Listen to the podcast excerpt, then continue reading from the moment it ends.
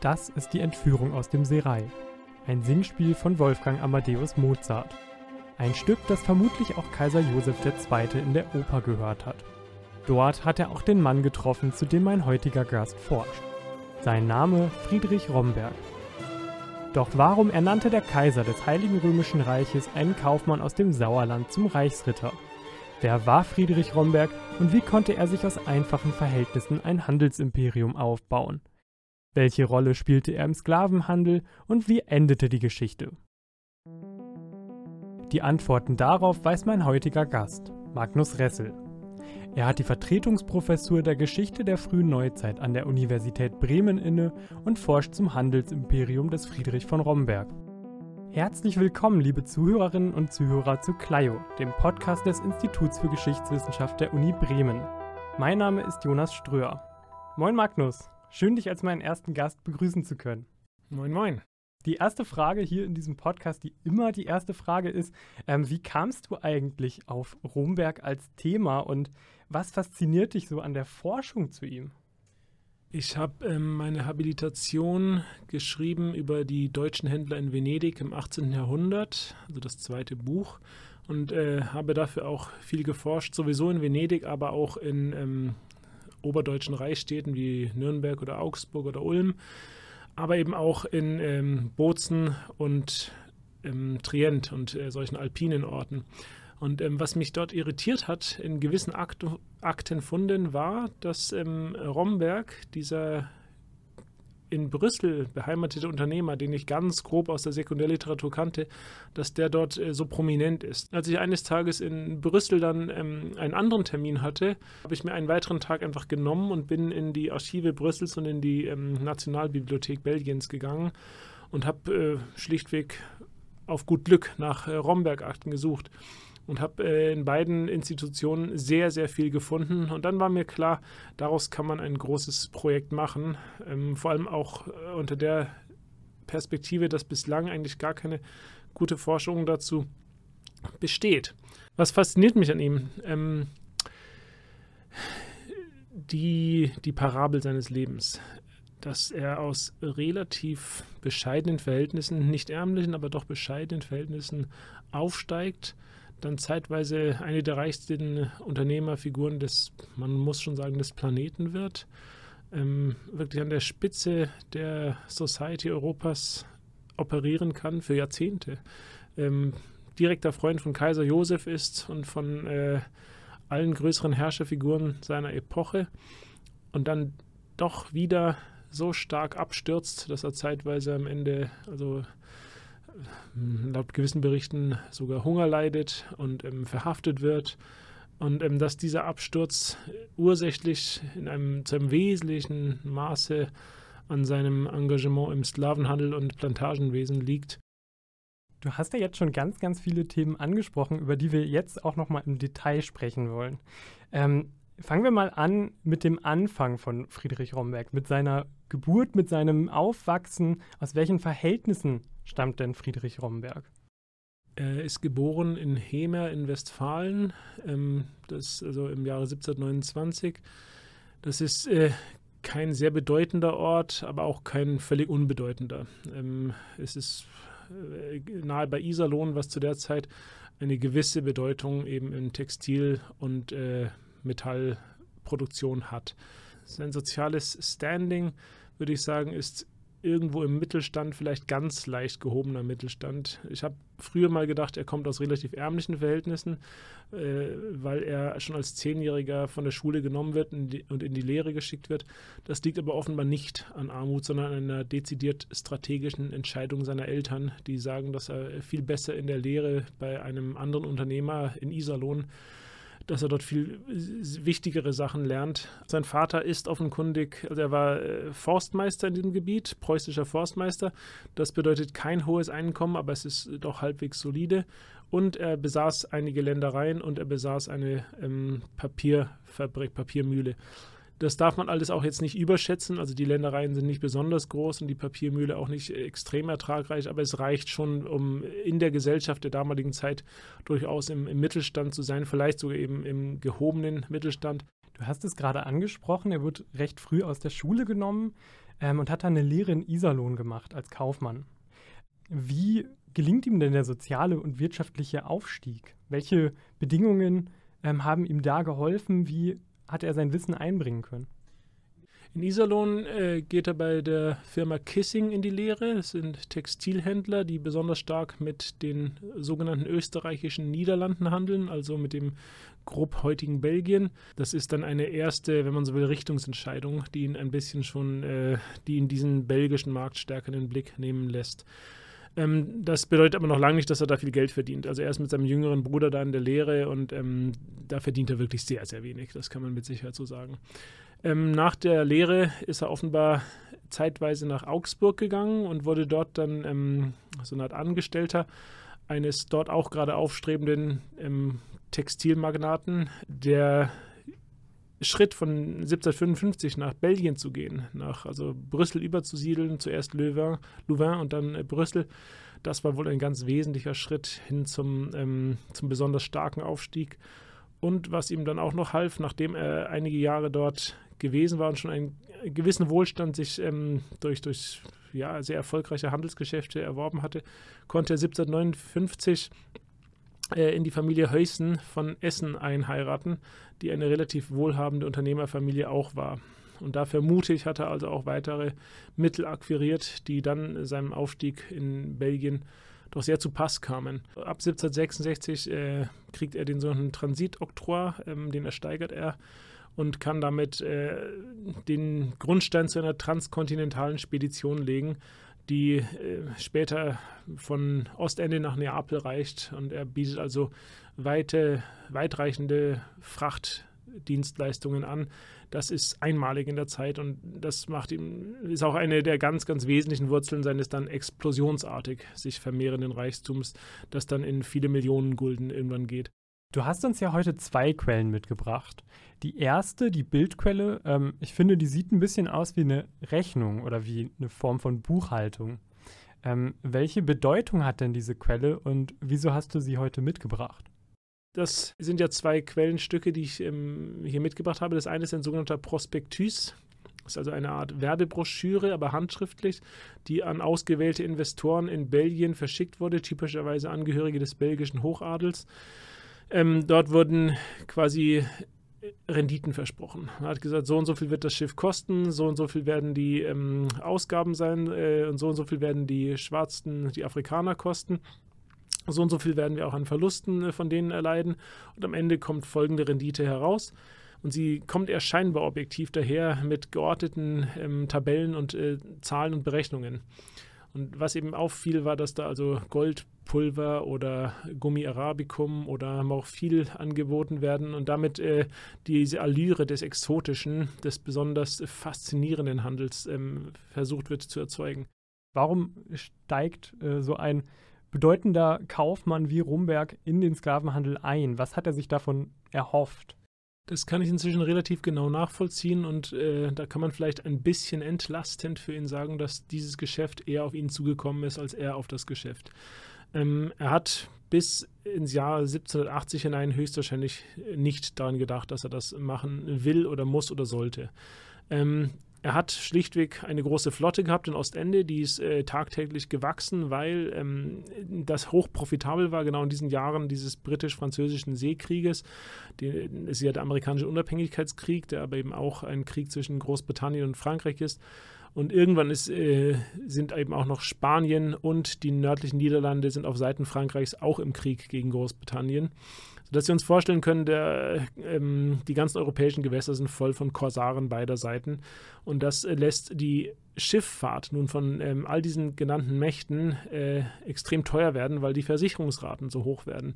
Das heißt, ähm, er kriegt also jetzt ganz viele Aufträge und äh, unter diesen Aufträgen ist auch relativ viel äh, in die Karibik bitte zu fahren und dort ähm, Versorgung der spanischen, der französischen und der britischen Inseln zu übernehmen damit diese Sklaveninseln und diese Plantageninseln mit Lebensmitteln versorgt werden und äh, anderen Produkten. Und da schließt sich relativ rasch natürlich auch die Versorgung nun mit Sklaven an. Wie funktionierte denn der Handel mit versklavten Personen logistisch? Also über welche Wege funktionierte der Handel und wie wurden die Frauen, Männer und Kinder erworben? Das Kapital, das investiert wird, wird erstmal für mindestens eineinhalb Jahre immobilisiert, weil so ein Schiff erstmal teuer ist. Aber das Schiff ist ja nicht mal das teuerste, nicht mal die Mannschaft ist das teuerste, sondern auch die ganzen vielen Produkte, die man erstmal aufladen muss. Also viele Waffen für die afrikanischen Partner, ähm, viel auch Brandwein für die afrikanischen Partner und vor allem Textilien oder Tabak. Den Tabak kriegt man interessanterweise ja wieder aus der neuen Welt. Also in der Hinsicht ist das wenig der klassische Dreieckshandel. Sobald das Schiff dann voll ist mit diesen relativ teuren Waren, also wir sprechen hier von vielen Zehntausenden an, an Gulden, die sowas kostet, wird das dann nach Afrika geschickt. Es war komplex, es dauerte lang und es war gar nicht so leicht, äh, diese ganzen Sklaven zu bekommen. Man musste sehr stark verhandeln und hat, war auch sehr konjunkturabhängig. Und zu einem gewissen Zeitpunkt hatte man eine gewisse Zielmarge erreicht. Die wurde immer so grob angegeben: 400 bis 450 Sklaven oder 500 bis 550.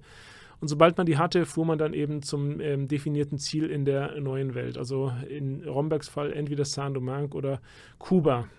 Neben den Verschiffungen von versklavten Menschen hatte Romberg ja auch Plantagen im Besitz. Wieso brauchte er auch noch dieses weitere Standbein? Reichte der Handel mit versklavten Menschen allein nicht aus? Das kennt man von der Brandenburgisch-Afrikanischen Kompanie äh, der 1680er, 1690er Jahre vor allem, die auch nur Sklavenhandel machte und irgendwann feststellte, dass das ähm, letztlich ein Verlustgeschäft ist und dass man dringend Plantagen braucht, ähm, um dieses Geschäft überhaupt profitabel zu machen. Ähm, und das ist also die Schlussfolgerung, die Romberg 1783, 84 zieht. Daraufhin hat er ähm, ab 1785 äh, massiv Plantagen gekauft auf Saint-Domingue. 1791 kommt es ja zu Aufständen in Haiti, die letztlich zur Unabhängigkeit im Jahr 1804 führen sollten. Ähm, Magnus, wie ist denn Rombergs Handel in der Karibik davon betroffen? Also für Romberg war das ein gigantisches Desaster. Ähm, es hat ja, als seine Plantagen wurden grob gesprochen verbrannt. Seine Angestellten oder Geschäftspartner sind weitgehend getötet worden. Ähm, und der Verlust, den er dabei erlitt, war immens. Also das hat auch der Firma einen sehr, sehr schweren Knick eingebracht. Sie hat überlebt noch ein paar Jahrzehnte, also sie ist nicht völlig zusammengebrochen, aber es war wirklich ein sehr, sehr großes Minusgeschäft. Das hat auch Romberg natürlich sehr bedrückt. Nachdem der Aufstand ausbrach und äh, er diese gigantischen Vermögenswerte verloren hat, hat er quasi all seine Überseeunternehmungen weitgehend abgebrochen Jetzt kommen wir mal zur zweiten Quelle, die du heute mitgebracht hast. Ähm, was ist das für eine Schrift und was sagt sie über Romberg aus? Sie stammt von Auguste Damien de Gomancourt, ein französischer Exilant, der ähm, in den 1760ern, 1770ern aus Frankreich hatte fliehen müssen, weil er als ähm, Jurist sehr stark in seinen Schriften eine Version der französischen Geschichte niedergeschrieben hatte, in der die Königsmacht besonders relativiert wird und in der die Ständemacht besonders gestärkt wird. Also es ist eine dieser Figuren der französischen Aufklärung, die die französische Revolution vorbereiten. Daraufhin musste er also nach Belgien fliehen, nach Brüssel fliehen und dort ist er in die hat er sich unter die Protektion Rombergs begeben. Und Romberg hat ihm offenbar ähm, gute Unterstützung angedeihen lassen und als äh, Gegenleistung hat also Damien in seinen Werken, die relativ prominent eben diese österreichischen Niederlande als ein Idealstaat darstellen, ähm, Rombergs Unternehmungen kommentiert. Und einer der Aspekte äh, war natürlich auch der Sklavenhandel. Da wurde also gesagt, das ist toll, dass das der Herr Romberg macht und seine Kollegen und die Regierung muss das doch erlauben. Und da wird auch intensiv aus internen Quellen der Rombergschen Firma zitiert, sodass ich also sehr sicher sein kann, dass hier äh, tatsächlich Romberg diesem ähm, seinem Sprachrohr, sagen wir mal, ähm, interne Firmendokumente gegeben hat, damit die möglichst äh, ins weite Volk verbreitet werden. Und äh, was eben besonders perfide ist, muss man ja sagen, dass da eben auch sehr klar gesagt wird, es kann zwar sein, dass manchmal bei solchen Sklavenfahrten ein Drittel oder sogar die Hälfte der Sklaven stirbt, aber das macht nichts, weil der Profit am Ende ja doch so hoch ist, dass das äh, quasi sich äh, lohnt und äh, für das Land, für die Wohlfahrt des Landes äh, toll ist. Und die anderen machen das ja auch alle, Engländer, Niederländer, Franzosen, die sind dadurch steinreich geworden und jetzt wird es Zeit, dass auch wir Belgier das machen. Mhm. Ähm, du hast jetzt gerade die, dieses Inkaufnehmen angesprochen, dieses Inkaufnehmen, dass Menschen auf diesen Überfahrten sterben. Ähm, wie ist denn generell der öffentliche Diskurs zur Sklaverei und zu den Sklavenfahrten und welche Rolle spielt vielleicht auch die Quelle, die du jetzt mitgebracht hast, ähm, in diesem Diskurs? Grob kann man sagen, dass der Abolitionismusdiskurs, der sich also kritisch zum Sklavenhandel und auch zur Sklaverei äußert, zwar alt ist, das findet man schon im 16. Jahrhundert und wenn man will sogar noch früher, aber im, im Wesentlichen in seiner Spezifizität des späten 18. Jahrhunderts, die dann auch in der Abolition tatsächlich ermünden wird, ähm, eine lange Zeit eher britische Angelegenheit ist. Ähm, da ist tatsächlich äh, auf dem Kontinent eher das Gegenteil zu vermerken, dass also wenn Romberg schreibt, er will Sklavenhandel machen, dass das in Belgien auf eine sehr starke Resonanz, eine positive Resonanz stößt und dass er dezidiert auch dafür ähm, auch geadelt wird. Also im Adelsbrief des Kaisers ihnen steht ganz klar, dafür, dass er den Sklavenhandel gemacht hat, kriegt er jetzt hier diesen Adelstitel, unter anderem, unter, also ist nur ein Aspekt von vielen. Aber man merkt daran so wirklich, äh, was die Gesellschaft, wie die Gesellschaft das bewertet. Hat sich denn Romberg auch selber zur Sklaverei geäußert oder ging das alles über, wie du schon sagtest, ähm, sein Sprachrohr? Ich vermute, dass dieses Sprachrohr, also Damien de Gomacourt, ähm, relativ stark von Romberg instruiert war und das vermutlich gemeinsam mit ihm weitgehend verfasst hat oder ihm vielleicht vorher zumindest vorgelegt hat. Von Romberg selbst haben wir dazu sehr wenig bis eigentlich nichts. Nur aus seinen ganz späteren Lebensjahren hat er rückblickend mal ein bisschen kommentiert, dass da dieser Aufstand in Haiti, dass da die Weißen abgeschlachtet worden waren als Reaktion auf, darauf, dass man den Schwarzen die Freiheit gegeben hat. Also eine sehr negative Interpretation. Wie geht denn die ganze Geschichte für Rumberg aus? Also er hat ja erst die Verluste gemacht im, ähm, im Sklavengeschäft, im Geschäft mit den Plantagen, ähm, konnte sich dann aber noch eine Zeit lang halten. Aber was war gegen Ende seines Lebens? Die Firma konnte sich grob also, halten bis 1810, äh, wobei vielleicht nochmal eine gewisse halbwegs florierende Zeit war von 1795 bis 1805. Da hat die Firma äh, vermutlich wenig Verluste gemacht. Und dann eben ab 1806 kommt es mit dieser Kontinentalsperre, dann wird es besonders schwer für diese Firma. Und ähm, das hat sie ab äh, 1810 auch in den Ruin getrieben. Äh, Romberg selbst schreibt dann dazu, dass er auch äh, eine Intrige aufgesessen ist, also hatte gewisse Wechselverbindlichkeiten, die ähm, aus seiner Sicht vereinbart waren, dass sie langfristig laufen und er also nur Zinsen für diese zahlt. Und ab 1810 haben sich so vier seiner Gläubiger zusammengetan, haben diese Wechselverbindlichkeiten alle kurzfristig einziehen wollen.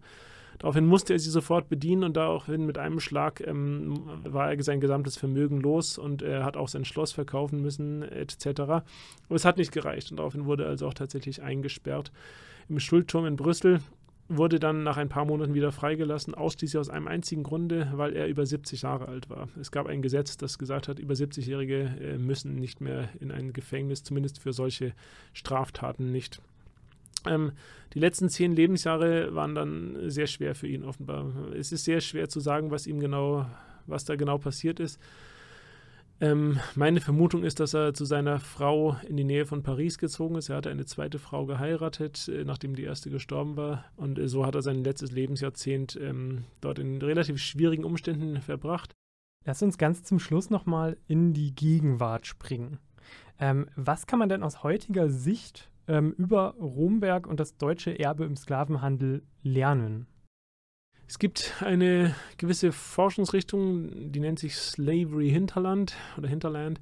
Die versucht seit etwa 2016 ähm, diese Verbindung zwischen dem zentraleuropäischen ja, Hinterland und dem globalen Kolonial- und Sklavenhandel besonders stark herauszuarbeiten, weil diese, die Forschung war typischerweise sehr Hafen konzentriert. Also man hat vor allem auf Liverpool geschaut oder auf Nantes oder auf Bristol, was zu einer gewissen auch Interpretation der deutschen Geschichte als von diesen globalen Trends abgeschnitten geführt hat.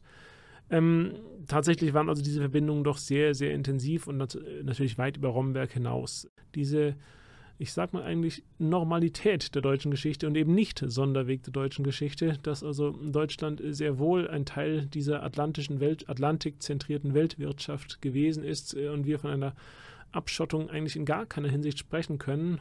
Bei Romberg, finde ich, haben wir so eine gewisse Kulmination von so etwas wie diesem Slavery-Hinterland. Ähm, ich nenne es mal eine Art Gravitationskraft, die dieser atlantische dieses atlantische Wirtschaftssystem ausgeübt hat und die dann eine Person wie Romberg besonders stark angezogen hat. Ja, vielen Dank, Magnus, für die vielfältigen Hintergründe zu Friedrich Romberg. Schön, dass du heute da warst. Danke sehr. Liebe Zuhörerinnen und Zuhörer, das war es mit Clio für diesen Monat. Schaltet gerne auch beim nächsten Mal wieder ein, um in ein anderes spannendes Thema einzutauchen.